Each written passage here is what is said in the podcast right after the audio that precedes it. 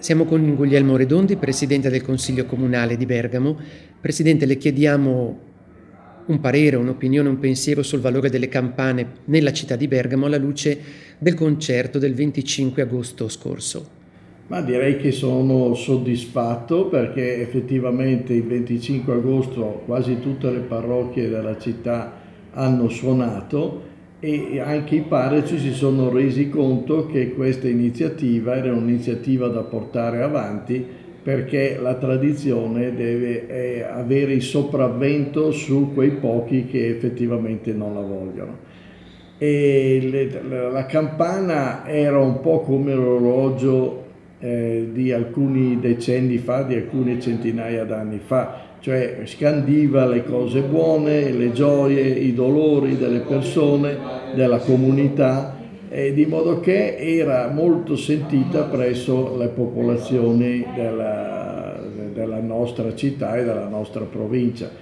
E ritornare alla tradizione secondo me è un bene perché effettivamente la gente deve capire che tutto quello che è passato non è da buttare via, ma bisogna mantenerlo, perché eh, senza una tradizione, senza le radici di questa tradizione, il popolo praticamente, una società eh, cade, eh, praticamente viene sovrastata da altre civiltà che effettivamente sono pronte a subentrare alla nostra. Una delle particolarità di Bergamo è la grande integrazione che l'entità comunale ha con il mondo delle campane, sia il mondo religioso che quello laico-civile. Uno degli emblemi è proprio il campanone, la torre civica. Che cosa ci può dire a proposito di questo monumento assoluto? È un monumento antichissimo, si pensi che è del 1100 la prima costruzione e di modo che per noi è un simbolo eh, oltre che civile anche religioso stesso, perché praticamente tutta la zona eh, della città alta nel 1100 era in grande subbuglio perché poi c'era eh, la costruzione della famosa Santa Maria Maggiore. E allora praticamente il campanone per noi di Bergamo ha una, eh, una tradizione molto ma molto importante e ci sono delle campane anche lì molto molto antiche.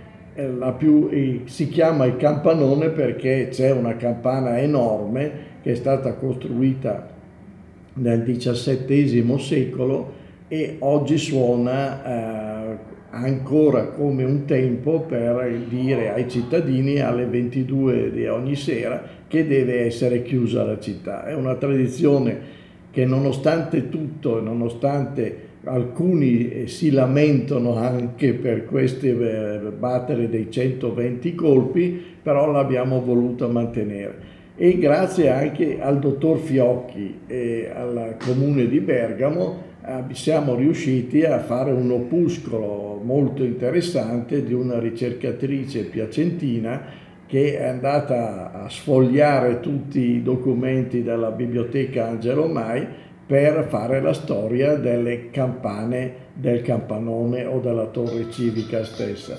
E veramente è stata una soddisfazione perché eh, oltre a fare questo eh, opuscolo si è fatto anche un convegno sulle campane e riportando logicamente la storia del, del campanone stesso.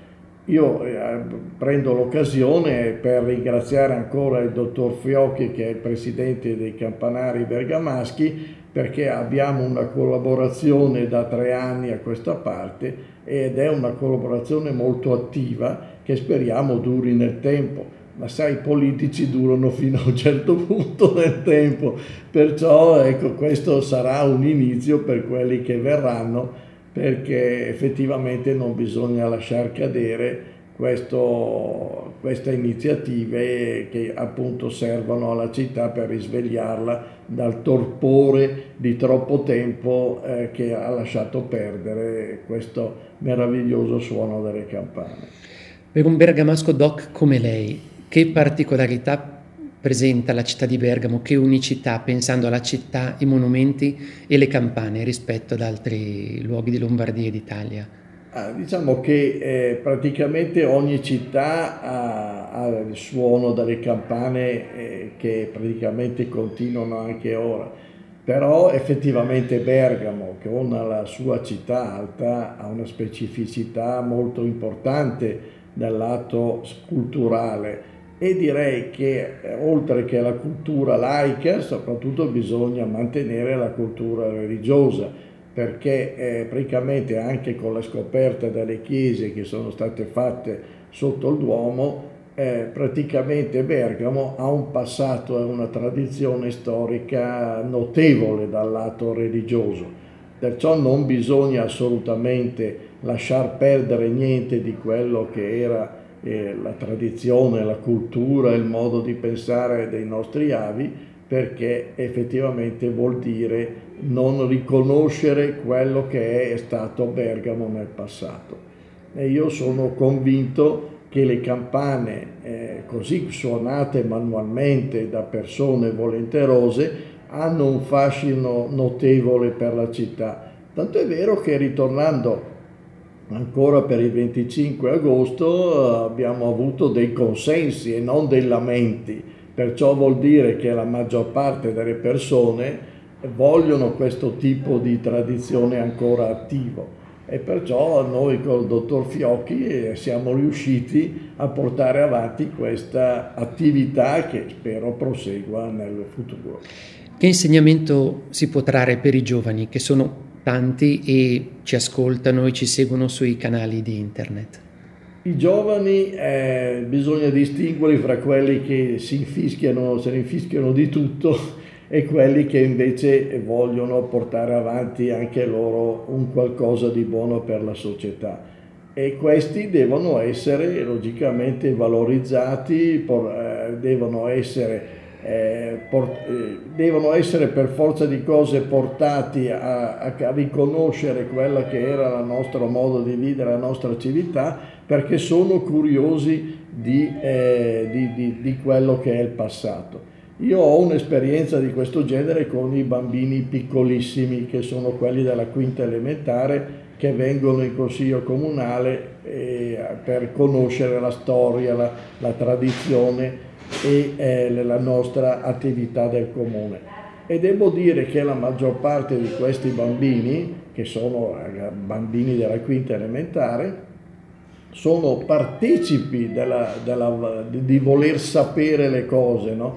e hanno una voglia di conoscere e una voglia di sapere, come dicevo prima, però bisogna stimolarli e se non hai lo stimolo eh, logicamente questi non sanno niente. Ecco perché eh, tutte queste forme di tradizione, di, di, di, voler portare avanti quello che è stato nel passato è, è accettabile e sicuramente è una cosa buona per il futuro dei nostri giovani.